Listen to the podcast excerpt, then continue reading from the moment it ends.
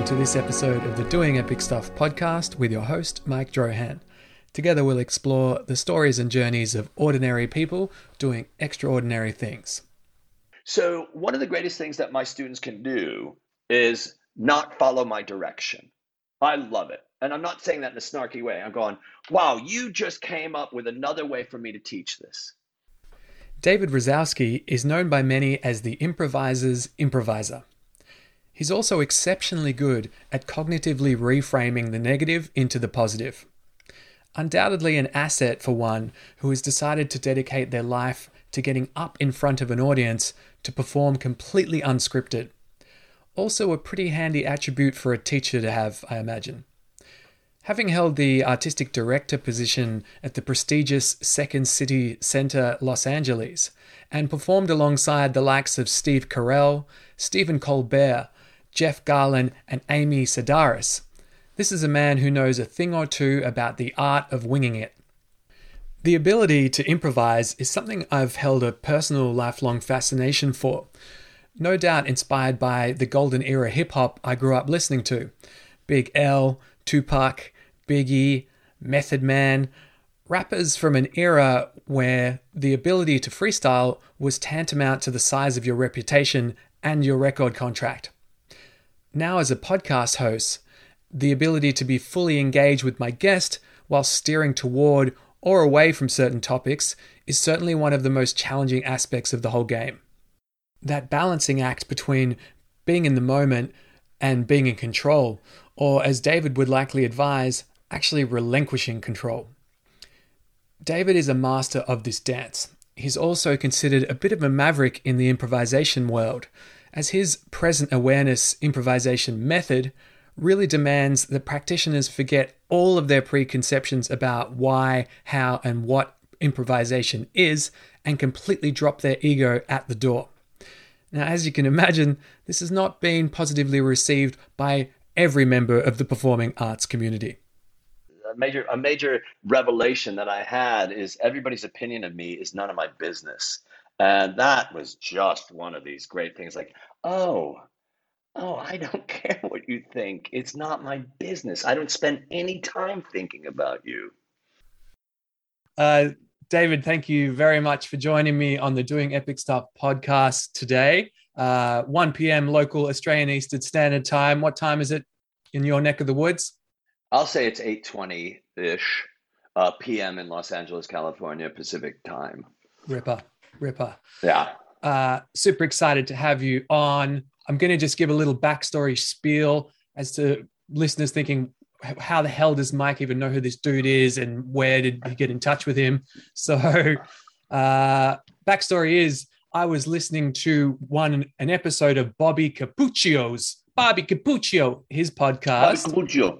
Hey, mm-hmm. it's Bobby. Hi, hi, Bobby. Yeah, it's Bobby Cappuccio. Man, best and, uh, thickest and, and Boston accent. Oh, yeah, here's the great thing about Bobby Cappuccio. If you, if you don't know what Bobby Cappuccio looks like, he looks exactly what you think he looks like. yeah, he does.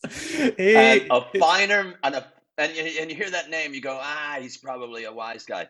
It's heart of gold, heart yeah. of gold, and, and and and great. You know, just just a great man. I'm sorry, you you keep great talking man. about no. You, you, yeah. Yeah. Any any any praise Bobby's way is always warranted. I reckon he, that guy is a champ and and fast on the mic. Like that guy's brain moves at a million miles an, hour. But I digress. So uh, you were on this episode of Bobby Cappuccio's podcast, uh, podcast, podcast, uh, David, and I was just loving how you guys were riffing along. You know, you were talking about improvisation, and improvisation for for me, to me, as someone who's loved hip hop my whole life, um, you know, I love Gang Starr. I love Big L. You know, I love Biggie. Uh, it's, it's been a soundtrack to my life in a lot of ways. Hearing hearing two guys who are natural born improvisers who've spent their lives getting better at it, just chatting was just hype for me. I loved listening to the episode. Um, also blown away by you know your personal passion david you're still clearly very passionate about improvisation sharing it with people and the benefits of it in a professional and personal context um, and particularly in that episode i really the part that resonated with me was Bobby talking about being at one of your lectures or courses, or it must have been something like that. And Bobby, who's a very self assured, well renowned speaker now, was talking about how he was in one of your classes and was getting super, super frustrated that he himself could not grasp this whole concept of improvisation. He's like, I'm usually pretty good at picking things up. I am shit at this and it's killing me. And he actually talked about considering slinking out of the class during the break because he's like, you know, I'm Bobby Cappuccio and this is not my bag. You know, it, it was clearly shitting him. And you said something to him along the lines of it, being his ego getting in the way of his ability to improvise. And when Bobby talked about that, I could clearly see how that was like a that was like a, a life-changing moment for Bobby because he had relied on his ego up to that point to get him where he was.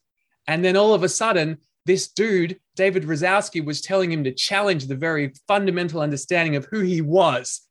And only through doing that could he progress. And my, blo- my mind was blown. So here we are now. That's why. I love it. Uh, no, you're absolutely right. And I think that Bobby would have left had he not had uh, uh, John and Joanne with him, who brought him there, somehow connected with him. But absolutely, absolutely, and, and and this says a lot about Bobby, and it says a lot about those of us who are looking for something different in our lives. We don't know that we're we. we uh, I feel very certain about this, so I want to be I want to be careful with it. Take I your time. It. There's um, no rush. Uh, it's about um, the expectations that you have about what your life, where your life is supposed to be going. And uh, the only thing that's certain, and we know, is change. The only thing that's certain is change. I think that some of us, without realizing it, are looking for an epiphany, a transformation, a turn that's happening in our lives. So we enter into a particular we go, I'm just going to check what this says out. I'm going to probably be stupid. And you go and somebody says one word or one sentence or moves in a certain way, and you say, My life from this point forward is fresh, uh, like fresh. And I've been redoing ever since you know the new President Biden was was was elected here. Um, I'm a Democrat. I'm, I'm, I'm a Democrat. I'm, uh, I'm a Democrat. I'm a liberal. I'm progressive. Um, like we got rid of the other guy, I have been reading so many more books than I've ever read before instead of raging against the machine online. And these books, I will open a chapter of a book and I will look at something and I will be shocked and it will affect my entire body. Mm. And when that happens, you're fundamentally changed. And whatever it is that you're for, for me I'm, I'm feeling that if you've entered if somebody enters into my class um, my first thought is this is going to be a challenge for you. I'm going to tell you right now, it's going to be a challenge for you. It's going to be really, really hard. Uh, especially, it's harder for people who've never had. It's harder for people who've had years of improvisational experience than it is for somebody new, because I am challenging all of the tenets and the methodology that exists in improvisation. Because I feel like it stops a lot of people from exploring improvisation. And mm. Bobby was one of those people. It's like, oh, I just want to be more extemporaneous and I'd like to open myself up. But what he didn't realize and what people don't realize, and it's what we were talking about earlier, is improvisation isn't just a way to, it's not just a way to create content. Improvisation is a way to look at your life. It's a it's a life choice that you're having where you're saying, historically, I would make a left turn at this street at King's, whatever it is. Uh, but historically, I can make that left turn, but I'm going to go straight instead. And the moment that you do that, you go, I'm seeing things that I've never seen before, and I'm experiencing things that I've never seen before. And that's what we're looking for when we take an improvisational class to look at things that in a way that we haven't seen before. And I and for most, you know, for most part, I, you don't have I don't know how, how do you become a professional improviser? I don't know. Um, I was going to uh, ask you, you know, David. I have no idea. Yeah, I'm one of the rare people, Mike, who have made a living off of this, and uh, I'm one of the people that one of the, one of the people, that, and and for me, I'm what I want to do, and this is a different topic or not, is I feel like the improv artist needs to be elevated in the eyes of the theatrical world to, because what we're doing what in, when you see an improviser on stage what you're seeing is somebody who has no script who has no plan who has no plot getting up there and creating these scenes in real time. Um, so an actor that has a script can go back to the script. But this actor that you're seeing, this improv actor that you're seeing, is the writer in that moment. They're writing it. He and the two people that you see up on stage, they're writing it mm-hmm. without a director, without a head writer, without a showrunner, without a playwright. They're writing together. How?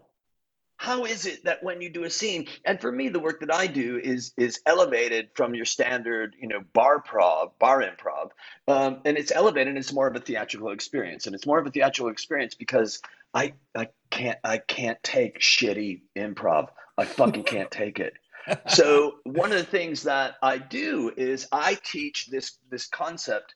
The concept being when you and I are doing a scene together, it looks like the two of us are doing a scene together, but it's actually one entity doing the scene. When you and somebody are collaborating on something, whether you're collaborating on an improv scene or you're collaborating on a project that you have, the most important thing to know is the two of you, and it's it's called um, uh, uh, the, the, uh, it's called attachment theory. The two of you are not two, you're attached, you're one. When mm-hmm. you and I are working on a project together, we have to start like collaborating in a way where I need to think in the way that you're thinking, and you need to think in the way that I, that I'm thinking. We have to connect on that way. And so, what does that mean? That means that I'm on a roll, dude. What does that mean? That means that we have to surrender our ego, put it in the back, and realize the product that we're working on is is going to be so much more fulfilling if we're hip to the process. The process is the product.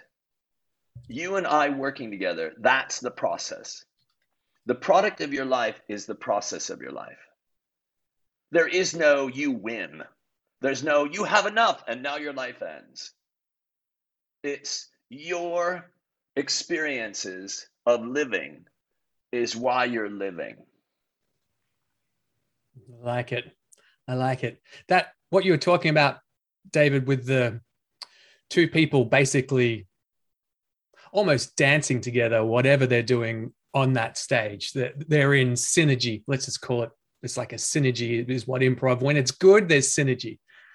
It, this reminds Absolutely. me of a, a passage from um, this book called The Way and the Power, which is basically about Japanese warfare strategies uh, being taught to a Western audience. And the Japanese became very, very good at strategy, specifically with the sword, because they had the sword for such a long period of time and no firearms. So the only way that you could really win was to become better strategically.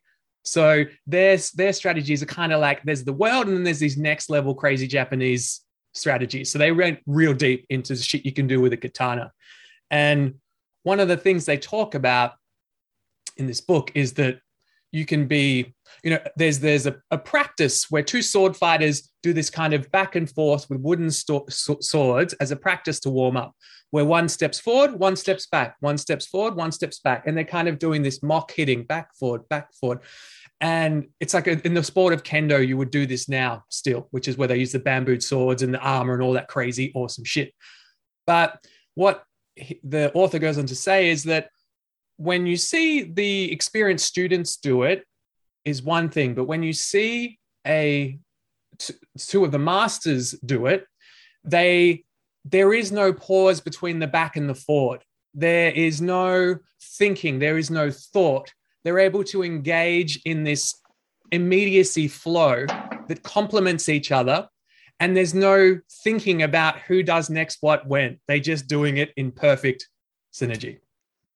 They're one. They're attached.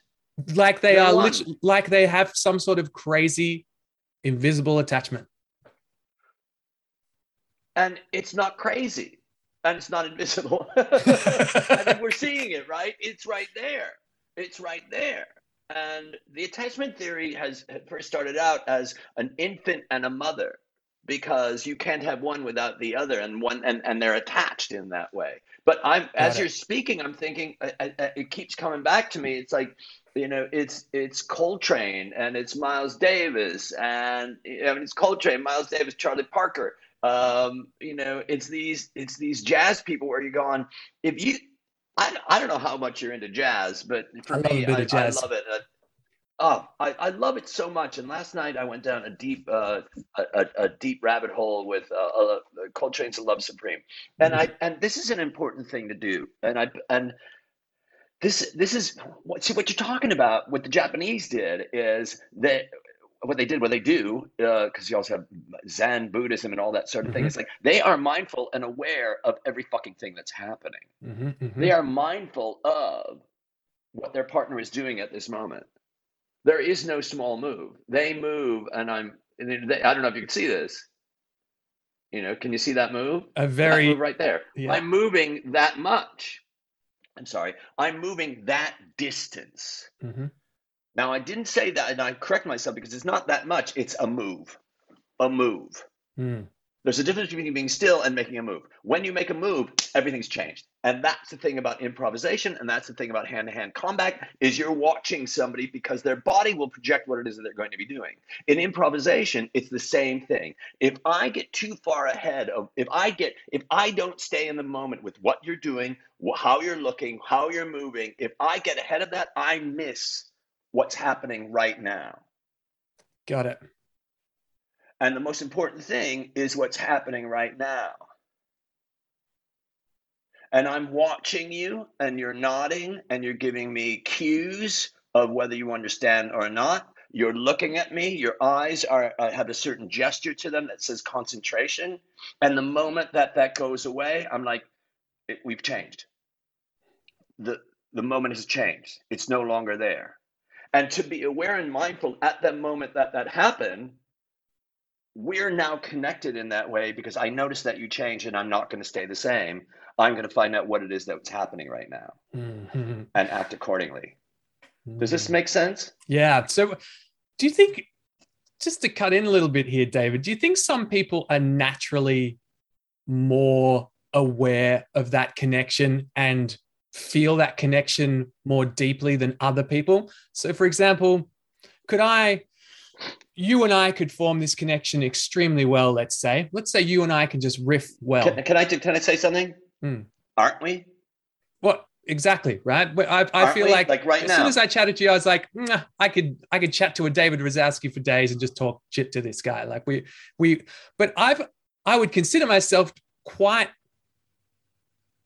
I've always been able to connect with people quite well. That's one of my, I think, hidden superpowers is to be able to just understand someone, know when I'm engaged, and also feel it deeply when someone disengages when they speak to me. It's almost like a slap in the face. Like when someone, you know, they're thinking about their phone or something like that. It, it, it touches me, right? Like I feel that, I know that. And I just wonder if, is everyone like that? Or are some people less you didn't start out, Mike. You didn't start out that way. You didn't start out that way. Hmm. I mean, I don't know you, but I don't think that you started out that way. I think you probably started out with a nugget of something where you look and you go, "Oh, I just noticed that somebody did something. I got to notice that more. I just noticed that somebody did something and it looked like they were distracted. Oh, I got to notice that more. They just did something that leaning in." Uh, you know, you start you start piling up these things that you start learning, the, the things that you start noticing because you can't do it if you're not noticing it that you start piling it up and you're noticing it. It suddenly becomes inventory.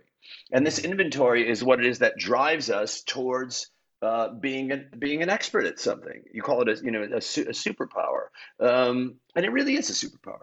But uh, for me, I feel like um, what really, really helped me because I'm very good at that. I'm very good at noticing things, and I tell my students it's like I want. And this isn't about me patting myself on the back. I'm saying I am here to be the model of how I want you to listen, and I am going to show you, and it's going to be really annoying because I'm going to notice everything, and I'm noticing everything. And the important thing is I'm noticing everything not because I have to, but because I want to. And that's what drives me is I want to. I cannot wait. And when I when I'm improvising or when I'm teaching, I want to tell my students is I want you, and this is also about listening. I want you to be eager. I don't want you to be eager to talk. I want you to be eager to respond. And that's what makes a connection. Is it's not like I cannot wait to talk. I cannot wait to find out what you're about to tell me that's going to inspire us to continue this conversation. That's a real paradigm shift, I think, for a, a, really significant part of the population, David. I think that would make them very uncomfortable. um, uh, uh, well, you know, I, it could be, or it could be something where, where somebody is finally seen you know, someone is seen and someone is connected to in a way that they've never been connected to before, where someone is actually being listened to and they feel it because somebody just commented on the move that they made where they looked down, where somebody said something. You know, you say something to me and, and, and my head turns. And at that moment, you can either go, oh, he was distracted, or you can say, did I say something that offended you? Mm-hmm. Let's see. Yeah. And the moment you say, did I say something that offended you, they go, they'll first go, no. And then they'll say, yeah and we have a safe conversation so you know that you know I, I, maybe i could tell you what offended me. Or i could tell you what it was you know if i wasn't offended maybe it just reminded me of something else and we can have that conversation that leads us into that. I love it. I love it. David i had uh, jeff madoff on, on my podcast a little while back. He uh, wrote the book creative careers uh, making making uh, making careers from your ideas or something along those lines. Jeez, he's going to crucify me for getting that wrong. But fix, he, fix it in post. yes, I have the power. He talked about how he, he's a bit of a serial entrepreneur kind of dude. And he talked about looking back to his childhood, he could identify the kind of games he used to play, like cops and robbers or, or cowboys and Indians, and really relishing that experience of creating a story on the fly with his neighborhood friends and doing things like setting up a little cinema in his basement and charging kids to come around and eat popcorn and watch the same shit they watched anyway, but it was in his basement, so it was cool. Um, that they were he was able to think about those things and he always looked back on them as ways that kind of informed his future development of following interesting careers that were that riffed along those lines. Whether they were, he then went on to be producing uh, advertising uh, for various advertisers and clients and things like that. So he got into multimedia production. Um, he got into playwriting, all this sort of stuff. Mm. So very, very talented guy. I just, uh, can you think, looking at your own life and kind of looking at it retrospectively, was there, do you think there was moment or moments where you kind of went, this improv thing is something that's really sparking with me and it's something I want to keep doing and keep exploring. Do you, do you remember what those moments were? Which is a big ask, I realize, because life is no, is it's not. It's not, and and I and I think it's not because it's not because I just wrote a book. And so you know, it's like, and, and, when you wrote a book, and part of the book is memoir, part is philosophy, part is methodology, awesome. and part is exercise. So I really had to cool. do a dig, dig a deep, a deep dig on that. Um, but I do remember, I, I what, what I, I, I think it all goes. Of course, it all goes back to childhood. And um, my family moved around a lot. We went from school to school to school to school. Um, my brother had undiagnosed ADHD at that time. So he was he's two years younger than I, and so my brother and I, I love him very much. I love him very deeply, and I don't know if you want people to know this, but I've already said it. Um, uh, but in that way, I never felt connected. I never felt like I was being heard. You know, I never felt. I mean, my parents loved me and all that, but they had their own shit that they were going through, and uh, you know, they they got divorced years later, but here's my point. Um, my mother, when I was when I was ten, she uh, took me to this uh, this uh, community center, and she enrolled me in a class called drama. And uh, drama was essentially just uh, improv games. And um, I remember being uh, we started in the middle of the semester and so i didn't know anybody and i'm a kid that had low self-esteem i had big nose buck teeth horn rimmed glasses and a headgear um, uh, you know, daytime headgear. I was Mr. Popular, and to come in and this woman, yeah, you know, like those things. You know, I remember during the day, during the day. So, uh, so I what what I remember, I remember taking an improv class, and I remember being accepted at that moment and at that moment saying it doesn't matter who i am. It doesn't matter where i come from. It doesn't matter you know what clique i'm in. Because the moment that we're in this room everything else does not matter. All that matters is we're in this space and we can be whatever we want to be. And I remember thinking, this is safe harbor. Mm. And this is where I feel most connected and where, and, and I didn't know this, but it was also where I felt most inspired, you know, at that moment. Uh, and and and what ends up happening and i know you do this too you know we wouldn't have this we wouldn't be here if this wasn't true. Um, you keep following that thing. It's not like i gotta open the, the yellow pages i was gonna say the phone book. I was go to the phone book. You just go from one thing that sparks you to another thing that sparks you to another thing that sparks you and you just follow the shiny object. And i didn't have a plan. I never had a plan all that i knew was i enjoyed doing this Hmm. and as it went on, there were other things where I, I'm, I'm a trained photojournalist. Um, I have a degree. I'm a, I, have a, I have a degree in photojournalism. I'm a journalist. I've done that, and I, you know, I stopped acting for four years in order to do that, and I had success doing that. But what ended up happening was it was like it was not sparking me, Mm. and I event- eventually went back to theater, and there was no turning back.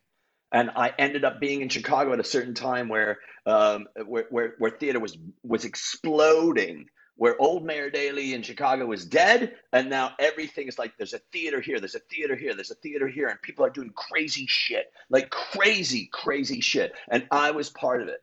And I eventually joined a theater company that performed in prisons and dealt with a guy who you know, had my, my director there was named John Berg. His name his name's still alive, John Bergman. And John Bergman was this crazy fucking Brit, and he had these ideas, and he was working out of the University of Iowa, so you know it was kind of cool in that way. But we went into prison, and it was all movement oriented. It was non comedic. It was mask work. And at that moment, I'm 25 years old, and I'm going, "What is this about?" It scared the shit out of me.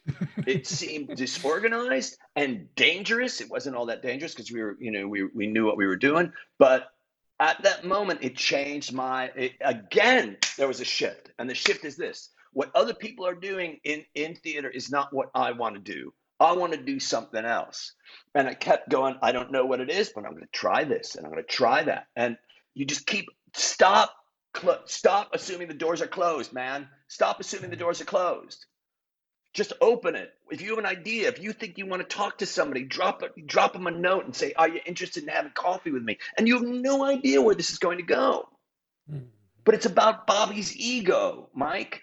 It's about you know the ego, where the ego says, "Don't you know? Don't don't don't mix up. Don't mix it up." But your ego also says, "Mix it up." It's boring, and your ego goes, "Don't be funny." It's like, "Oh, but be funny." So, like, whenever you find yourself, like, the first thing is if I think, oh, I can't do that, it's like, no, nothing great has happened between the union of inspiration and ego. Nothing. So, the moment that I'm inspired, it's like, uh, uh, my first reaction now is, I'm going to do that. And my second thought is, how? And my third thought is, I don't know, I'm going to do it. It's the David Razowsky version of the growth mindset, basically. That is, that's like, that's that's what it is. but I look at people like uh, I, I look at people like that that fellow Madoff, and I I look at people like that, and I go, wow, look at what you're doing. Look at what you're doing. How fantastic is that? What a great and, and you know it's not about being jealous. I wish that I did that. It's like I don't know. That's what you do. I have no idea how to do that, and it and and I I got my plate full right now. But to look at somebody like that and to say, what's what's what is it that you know? What's your what's your elevator pitch about being alive? What's your elevator pitch about being alive? uh, you know, that's a that's a question that needs to be asked more often. It's like, t- inspire me with that line. Inspire me with that line that says why you keep going. Mm. Inspire me with that line that says what keeps you doing these these podcasts. Because this podcast isn't who it is that you are. It's just one of the things that you do. But what is it? That's the the intersection of you know of the of, of the, the Venn diagram that all these things have in common. It's what funny it? I feel like it's it's more of a scarce thing that, than a common thing to have that kind of inherent thought that when there is that intersect, when the opportunity does come, that you just go full steam at it. That that is something you seem to have developed maybe earlier than a lot of people potentially do. A lot of people never really get that right. The system kind of doesn't really celebrate that, or it hasn't until now we're in this place where anyone can be a creator and maker of their own choosing. Um, Right. Right. And and it, but it also has to do with the people that you hang out with. That teacher that I had, Esther Weikel, that teacher that I had that didn't look at at didn't look at limitations. Yeah. You know, that teacher that I had is like, come here. You're part of this. You're part of what it is that you have. You you your mother enrolled you here and now here you are and you came back three weeks in a row. So obviously something's going on here, and we have to nurture that. We've got to nurture that. So I look at a lot of my students and and a lot of these students, and I see that they're scared. It's like it's okay, baby. You can be scared. It's scary, but know that I'm here to uh, I, am here I'm, I'm here to I'm here to comfort you and direct you in the, in the in the direction that you're faced. I had a teacher, Martin de Maat, who said this who had this beautiful line. Uh, he was a teacher at Second City, which is a, a theater that um, you know, it's, it's the the premier improv theater uh, in improv sketch comedy theater in the United States, and I was the artistic director there. But before that, I was an actor there uh, with Steve Carell and Steve Colbert and all those guys. And uh, that we had a teacher, and the teacher was Martin de Maat. And Martin had this line. He said, "Teachers at Second City are the midwives to your voice. We're the midwives to your voice." And I thought, I thought about that for a long time. And I went, they're the midwives to your voice. And he said, we're not telling you to say, we're not telling you what to say. We're telling you say it. And the implication there is you got something to say, man. And everybody has something to say, hmm. but it's a matter of finding somebody that'll hear it. Yeah, finding someone that will hear it and that, yeah, to your earlier point, overcoming the com- the ego or getting the confidence, which maybe is the same thing, just to say something, is a big stepping stone for a lot of people. I think. Uh, and and to, to say that the way that you say it is different than the way that anybody's ever said it. Mm-hmm. You know, the way that you're looking at it is different than anybody way. And if you think that it's the same way that it's the same, you know, it's like, oh, what do I have to offer? It's like, I don't know. Try me. you know, uh, and uh, but and and and uh, you know, I don't know. I don't. One of the greatest things about being an elder statesperson in improvisation is uh, you get to mentor people, and um, in mentoring people, um, it's uh, nothing's left on the table when you mentor somebody because you're giving them something and they're giving you something and the beautiful thing about that is they keep reminding you why you're on this planet. And you keep wanting to do more and you keep wanting to dig more and explain more and, and show your passion in a way. And um, to show your passion that inspires somebody. So, you know, that's what being a teacher is about. I love my students. They're my they're my favorite teachers. My students are my favorite teachers because every time I say, I don't know, we're going to try this. You know, I'm going to throw something in and they'll, they'll all show up for class. 12 people show up for class from where now it's from wherever in the world. 12 people show up for class and i'll go and then they're, they're, eager and they'll say uh, what? And i'll say we're going to do this. And they went okay. And i'll say it's all beta. I have no idea what i'm doing. And they'll go okay. And it's like oh my god this is fantastic.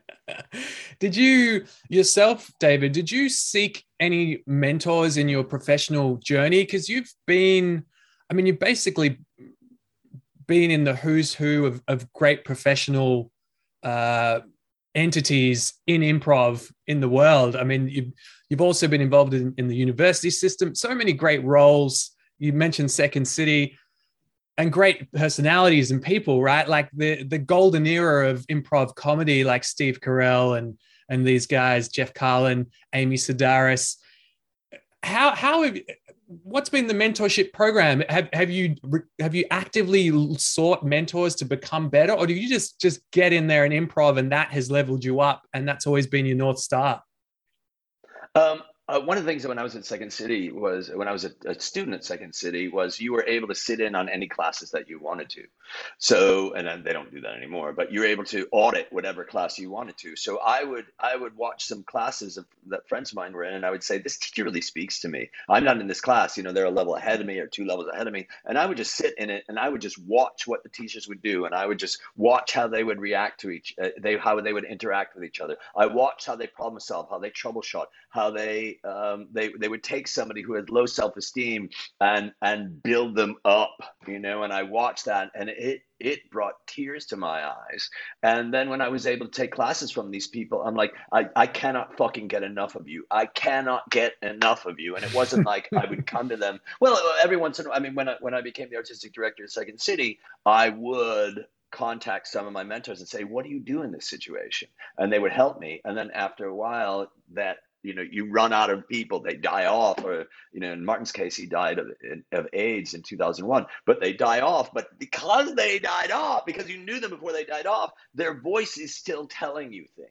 Mm. They're, they're you know, like they're still within you. They're still alive. They're still teaching you. So I didn't pursue it like I want you to be my mentor, but it just I am gravitating towards you and what it is that you're doing, and your you teacher, you you performer are speaking to me one on one. At Second City, there was a bar across the street from Second City, and it was called the Last Act. And uh, so we would go across the street, the Last Act. As students, we'd go across the street, the Last Act, and there'd be you know there'd be actors there, and it's like you sit and you buy them a beer and you just ask them questions. And if they're like me, when I got into the main stage, I will answer any fucking question that you have. I will talk to you about anything, and I will talk to anybody about anything. And and, and, because I'm learning how I'm learning how to listen, and I want to try it out with this person. You know, um, I'm learning how to I, I'm learn I'm learning how to connect. I'm learning how to get under my shell. I'm learning how to like like make this day different than any other fucking day that I have by you telling me something that I've never heard before. To be a fly on the wall of that bar, that must have been something incredible going on in there. Was that one of those it's, unique uh, moment in time places that just can never be repeated, right?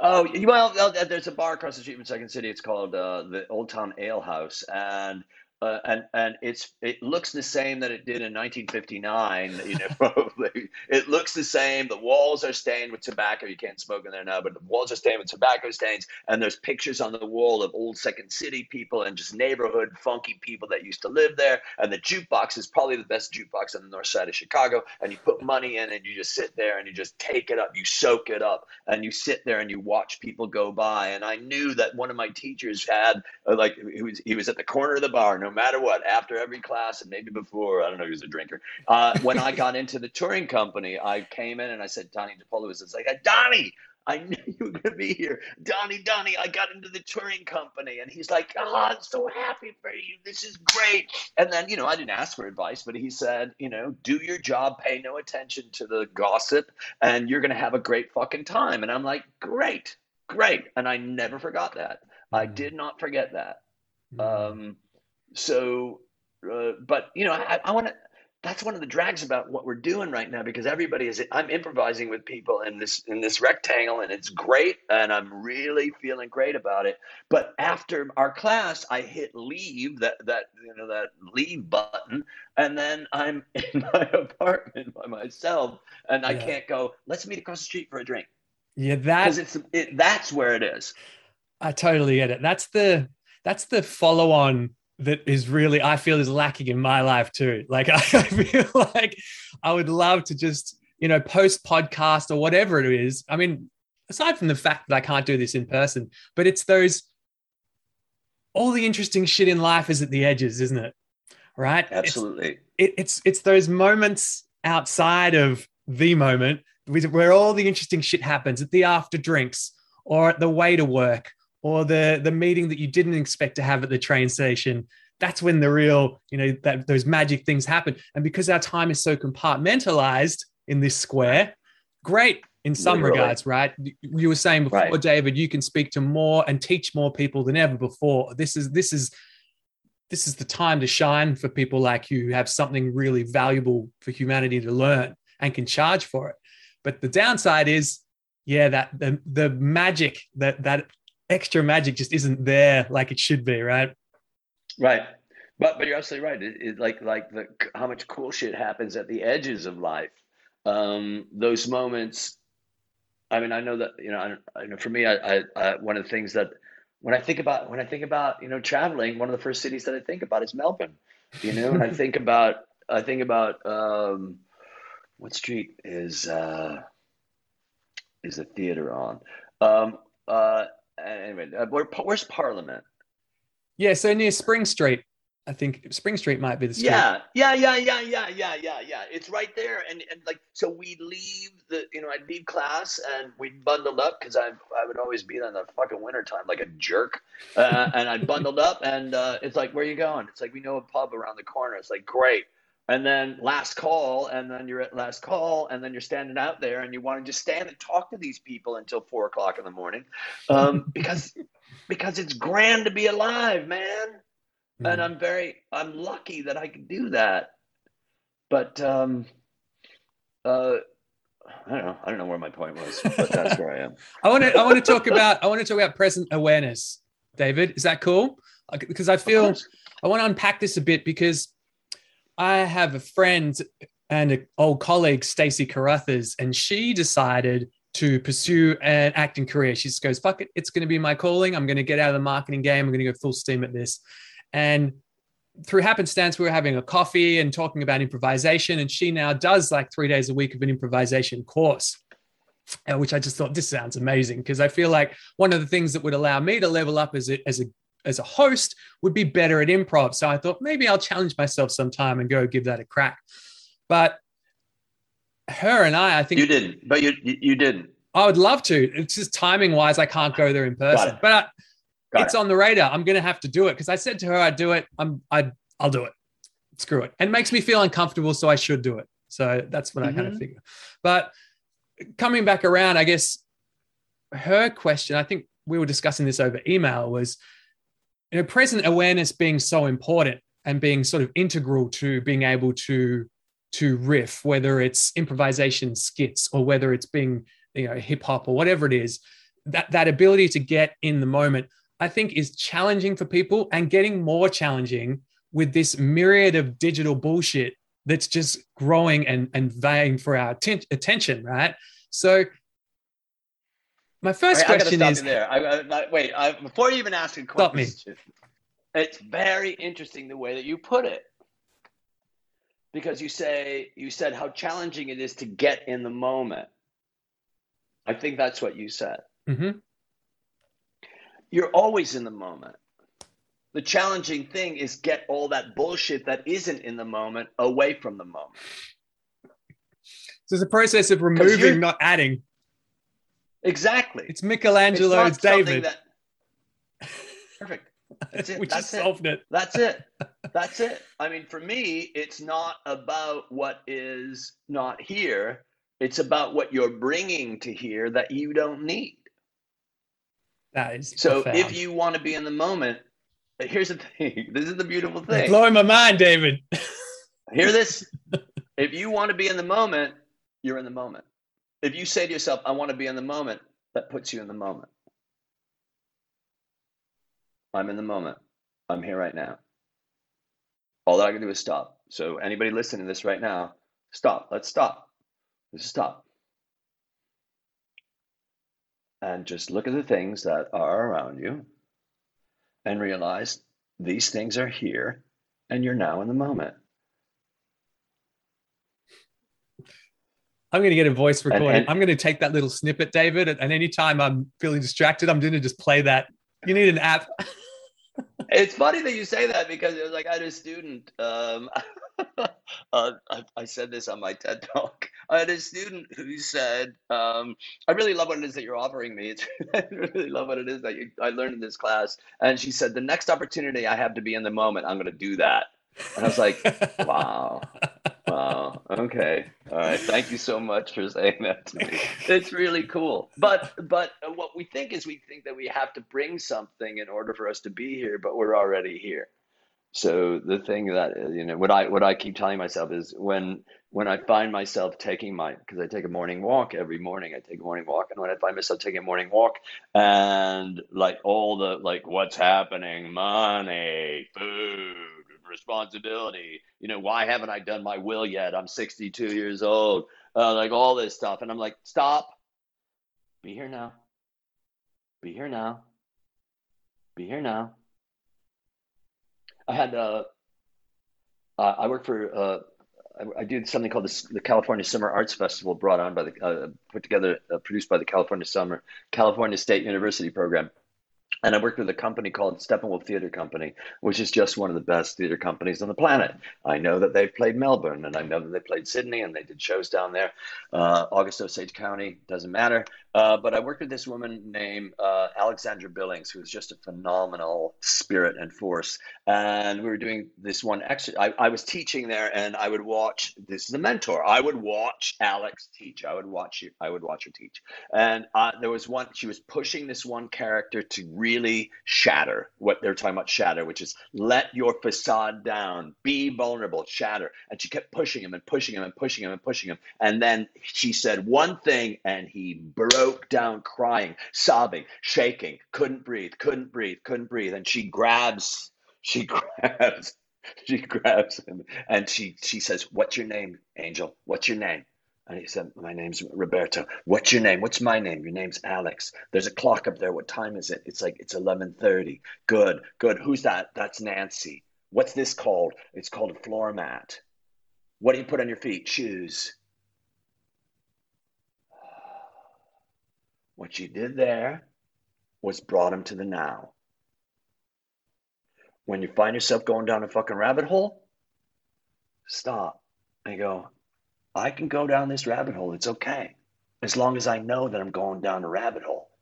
It's when I'm mindlessly going down a rabbit hole that I get scared. So at that moment, you go, okay, I'm going to give myself this for a few minutes. And then I'm going to come back to my lamp and the coaster and my iPhone and my cat and the clock and my name. You've preempted one of my questions, which was how do you control or try to control the the the fear or, or the nerves or the panic that can that can come over you under a stressful improvisational type situation where you just you're feeling crippled and I guess the answer is there, which is you just need to be back in the present. Look at the microphone. Absolutely. Look at your hands. Right. Think about what you're right. doing. Right. Because the moment that you start, the moment that you start panicking, the moment you start worrying, you're rehearsing for something that you hope doesn't happen, and you're no longer here. That's what's Worrying happening, isn't it? Is That's re- what the panic is. The panic is you tearing this fabric between where you are and what you're doing. And then suddenly absolutely it the tear happens and you lose track of the fact of what where you actually were and you're no longer worried about what you're doing, what you're doing, just feeling this panic. That's amazing. Right. It really is amazing. And the beautiful and that's why, you know, I'm not a Buddhist, but that's why Buddhism is, you know, so revered by so many people. And and it's a great it's a great tool to have because it's really about whatever it is that you're worrying about doesn't exist you know all that matters is the feeling that you have right now and even if that feeling that you have right now is pain you get to feel the pain pain is part of life uh, sadness is part of life joy is part of life but one of the things that we know is it's fleeting so while you have it um, appreciate it and there's a phrase that um, michael bernard beckwith a, a, great spiritual person out in here in culver city he said um, uh, uh, uh, uh replace ambition with gratitude so take a moment just to think about that. Replace ambition with gratitude. What does that mean? That means be grateful for what it is that you have and realize that whatever it is that's going to happen to you, you have no idea what's going to happen. And so when those things do happen, appreciate it. But if you think this is going to happen, you're going to be wrong.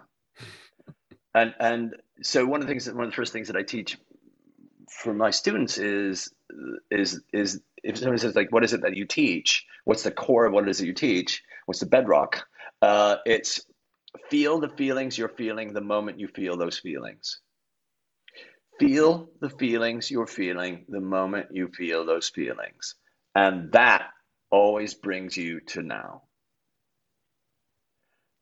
the challenge is recognizing that you're feeling those feelings and all great improvisers, I think, know, certainly theatrical improvisers, they really have a handle on what they're feeling the moment that, that they feel it.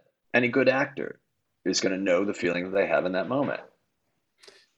Because you and I were having this conversation, and I just saw you get serious. And it's like, that affected me, right? Like at that moment, I'm watching you and I'm getting cues from what you're doing and how we're talking and the tempo that we're speaking and the way that we're sitting and all these are cues and I'm not I'm not I'm not letting go of any of them because mm. they're all telling me how to connect to you.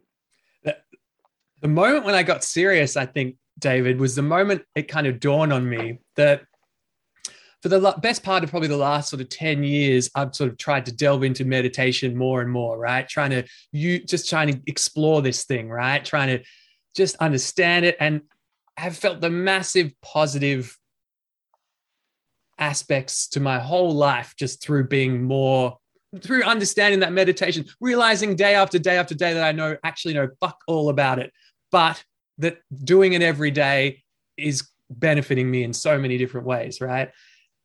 And and it's that one of the key things if I was to try and put it into words, and I think meditation is one of those things you probably the reason people don't do it is they try and think about it too much and it becomes stressful and then they hate it but one of the things I think I can. That's define, the problem. The problem is they're thinking. That's the problem. Right. They're they're, they're overthinking and overthinking. They're not they're just, just fucking no, meditate. not overthinking. They're fucking thinking. They're not overthinking. They're thinking, and that's the problem.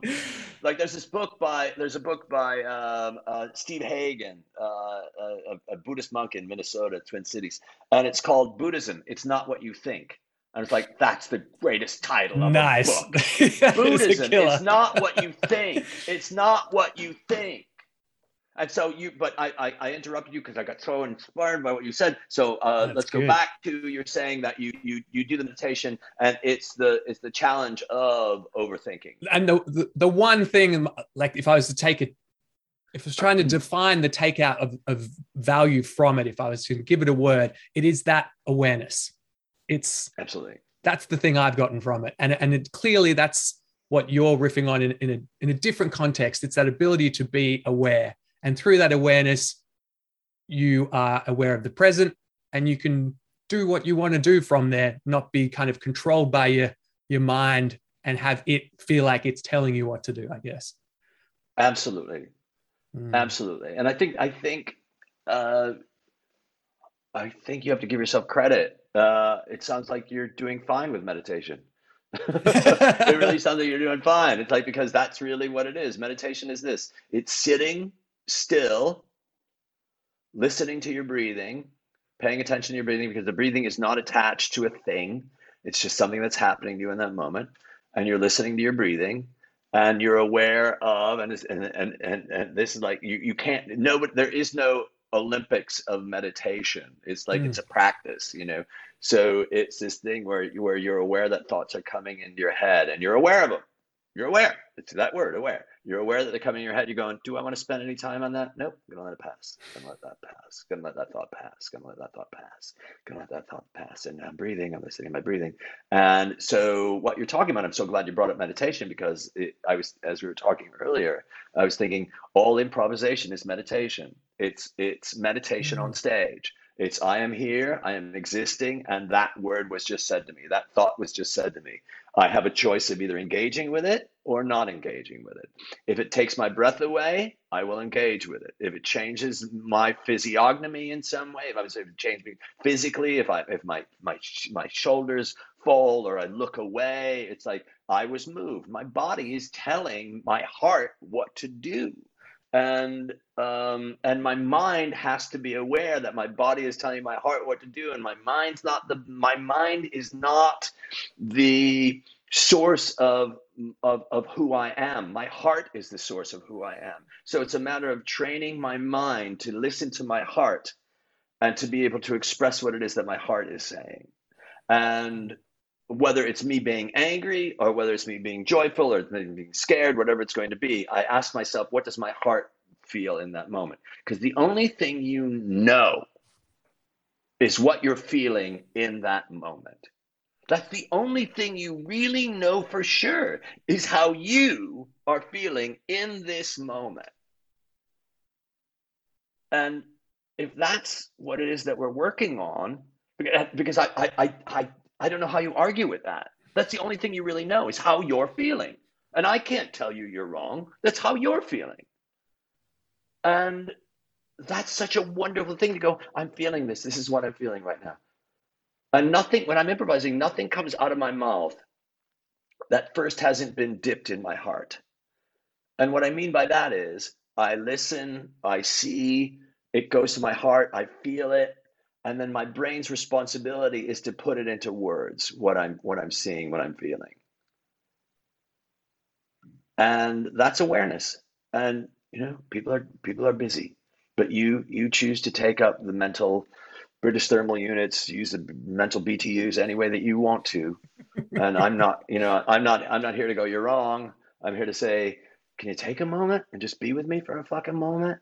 And if you want to look at your phone, Mike, look at your phone. That has nothing to do with me. You know, if you want to be distracted, be distracted. You know, uh, I've got a quote here, David. It was it must have been a past student of yours. And they've said, David taught me to overcome my fear of failure, which opened me up to a whole new world of possibilities. And I thought, how the hell did he do that? Like, how, how did that happen? That because I think this fear of failure, this imposter syndrome, this this issue of not being good mm. enough is absolutely everywhere and in almost everyone. Mm-hmm. And for some reason, we've got generations of it. And it's really, really, really difficult for people to get over that. And I think it's preventing a lot of people from taking that next step towards exploring a career outside of the standard syllabus, shall we say, or creating something new and putting it out in the world. So, can you kind of talk me through that a little bit, David? Like this this fear of failure and and, and how it relates to improvisation? Sure. Um, uh, uh, there's there's a lot to, uh, to, there's so many things like how do I there's so many different ways of getting into this. It's really kind of cool. It's really cool. Like how many different ways of getting into this.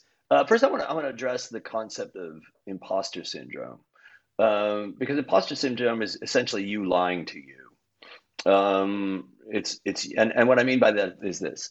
Um, can you talk about Kanye for five minutes? I think Can, I not gonna, we're not going to do it now. Can I think I could talk about Kanye for five minutes. Yeah. For ten for ten minutes. I think I'd struggle with ten. How about how about fifteen minutes? You'd still be able to. Like like it's not like you have to have fact after fact after fact. After fact. I could just riff. Off, I could talk, about, about, the Kardashians off the side. Yeah, I could go places. Yeah, yeah, I could. Right, right. All right, great, great. Can you? So, um, are you an expert on Kanye? No, not by any stretch. If you can talk about it for 15, 20 minutes, a half an hour, talk about the Kardashians, you're an expert on Kanye. Do you know what I mean? Because you're not, if you were an imposter, you couldn't bullshit your way through there. So whenever somebody says I have imposter syndrome, it's like oh, about what? It's like I don't know. I don't. Uh, I don't. I don't know if I should be teaching improvisation. It's like, can you talk about improv for five minutes? Yeah, for sure. Ten minutes? Yeah. Fifteen minutes? Yeah. Half an hour? Yeah. If you two hours? Yeah. If you were an imposter, you wouldn't be able to do that. So a lot of it is recognizing what it is that you love and what your passion is, and to say I may not be that textbook expert, but I know a boatload of stuff so a lot of what it is that's happening is that when it comes to people saying, when it's like for me, uh, there there is no failure, and I know this is really hard because every time something doesn't go your way, you learn something from it. So that the next time that you're doing something with that, you're not going to make that choice. You're going to make another choice. So it's a matter of going, I learned that, and I learned it only experientially. So it wasn't a failure it was something that I did that taught me something. Am I making sense there? Mm-hmm. So, one of the greatest things that my students can do is not follow my direction. I love it. And I'm not saying that in a snarky way. I'm going, wow, you just came up with another way for me to teach this. You got it wrong in such an interesting way that, and I want you to know this sincerely, you got it wrong in such an interesting way that I have to rethink how I teach this. and and and and and uh, and will you make that mistake again? And they'll go, maybe. I'm like, but you'll think about it next time you're approached with this kind of situation, won't you? Yes, I will. That's mindfulness. That's awareness. That's learning from failure. So failure is something, but failure isn't the end of the road. Failure is just a place in the road. Is it a pothole in the road? No. No. I don't know. You know, pothole. Do you call them potholes? Yeah, we'd yeah we'd say that. Sure. Great. So it's you know for me it's just another spot in the road that takes us down because I look at all the things that didn't work out for me that led me to something that worked out. I look at all the things that didn't work out for me and led me to something that worked out. I was auditioning. Uh, I was 24, 25. I was auditioning for a play, and I auditioned with a poem. And the director went, "Why'd you do that?" And I said, uh, "I just I want to do something different." And he goes, "Did I ask you to do something different?" I was like, "Nope." And he goes, "Don't do that anymore." I'm like, "Okay." And then uh, he gave me, he referred me to the director for, for Geese Company, for the theater company for prisons, because he's like, I'm not going to use him, and passed me off here. And that changed my life. So look at all the things that you're doing and look at all the things that had to fuck up in order for you to get to where it is that you're going. Hmm. I had to be married for 14 years, 10 of which were good, four of which were horrible, and my marriage in order to find this partner that I have right now, who is just, she is just fantastic. I mean, I'm done. You know what I mean? I'm, I, I, and I never thought I'd be able to say I'm done. So, but my point is this you know, was my marriage a failure? No, it wasn't a failure. At least that's what I, you know, there's a woman on the world who may disagree. But for me, you know, for me, I'm sure that she learned something from it too. And she did. I know she did. So it's that feeling of like looking at it and saying, what things that I have right now, relationships that I have, interactions, friends that I have right now, how, like looking back on it, say, you know, say, uh, uh like, what had to fuck up in order for me to great to have this great thing? So it's it, reading between the lines or attempting to.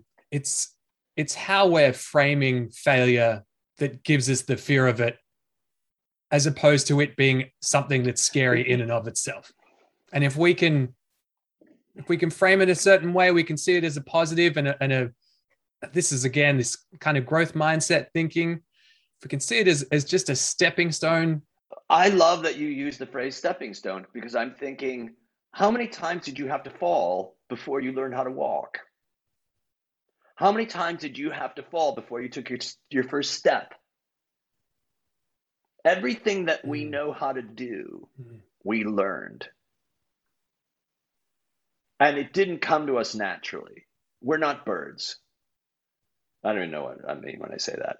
But, you know, it's that feeling like every single thing that you know how to do you know how to do because you didn't get it right the first time and then you kept digging deeper and deeper and deeper. Particularly because you know you you have so many podcasts and you've met with so many people and you've arranged this thing and you've got this system down of how to do your podcast. And then when your podcasts are over it's like it's not over. You get to slice it up and write this stuff about it and connect on these other levels and listen to other people's podcasts and be inspired by them. And it's you know you're you, it's a great life but it's a great life that includes the failures that brought you to this great life.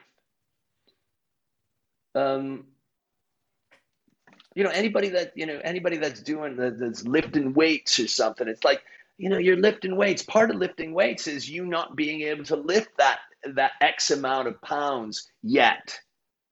So it's a matter of you going, I'm gonna, I'm gonna do this, I'm gonna do this, I'm gonna do this. Why am I gonna do this? Because I love doing it. I love doing it you know, or, or it drives me. It's like the how and the why don't matter. If you're interested in doing it, fucking keep doing it. And sometimes just do it just to do it. I mean, for me, one of the great things that I loved about working out when I was working out at a gym was um, the feeling of my muscles, you know, straining as I'm lifting that weight. And then later on, being reminded when I lift up a cup, going, "Oh, my arm hurts! Yay!" You know. and that's almost the best part of it, isn't it? It's the post soreness that makes you really appreciate. It's a reminder, Mike. It's a reminder. It's it's to say I'm in the moment feeling pain because I did something that I love. I did something earlier, and that reminds you of that moment that you did earlier. And so, as as many of these things that you can do to remember, as many as many things as as many times as you can to remind yourself of being in that moment. That will help you later on live a very full life because you're going, today, okay, I took a walk today. I, I take a walk. I walk about five miles every day. And then when I'm done with my walk, I have a cup of coffee. I go to a cafe over here and I think to myself, where did I go? Now, why do I do that? I do that just because I'm like, what did I see? What do I remember seeing? Because if I don't do that, then what was the point of my walk? To be mindful and present to where it is that I am. And to remember every once in a while to go, get of your head, Dave. You're taking the step. You're walking off the curb. You're crossing the street. There's a car over there. There's a woman in a, in a stroller. There's na, na, na, like that. Remember where you are because those are the moments that make you alive or remind you of being alive. Uh, David, if there's people who are listening to this who would like to work with someone such as yourself, is that a possibility in this current era? Are you starting to do? Are you doing online courses, or will there be stuff Uh, coming up? Uh, the best bet is uh, to go to my website, um, uh, davidrazowsky.com, and uh, hit contacts and send me a message. And that, and I respond to all the messages that I get. And uh, I tried. Um, my, my my schedule is wonderfully full, but uh, I do private coachings, and I also have online classes, uh, a lot of on- online classes. Um, and it doesn't look like I'm going anywhere anytime soon. So I have a lot of time. So wherever the hell you are, I can meet with you. But davidrazowsky.com, uh, that is the best place to connect right there with me. I can attest that that David does in fact respond to everything because I saw on a YouTube some random YouTube video that David was on. Someone had written some comment, some fluffy comment, and David had taken the time to respond and said, "Thank you for responding, Right? person X. I Right. value your opinion." Uh, and be, by all means, feel free to send me an email. I, It's somebody, like, it was probably awesome. somebody saying, I'm sure, I, what I remember, probably it sounds familiar, was somebody going, You don't know what you're talking about. It's like, I'm glad that you feel that way. It'd really be great. If you want any moment, I will talk to you and I invite you to come to any class that I have, that you have, that any class that I have. Um, I love it. uh, I, you know, I, I think a major part, and I think I mentioned this uh, elsewhere, a major part of what it is, a major, a major revelation that I had is everybody's opinion of me is none of my business, and that was just one of these great things. Like, oh, oh, I don't care what you think. It's not my business. I don't spend any time thinking about you.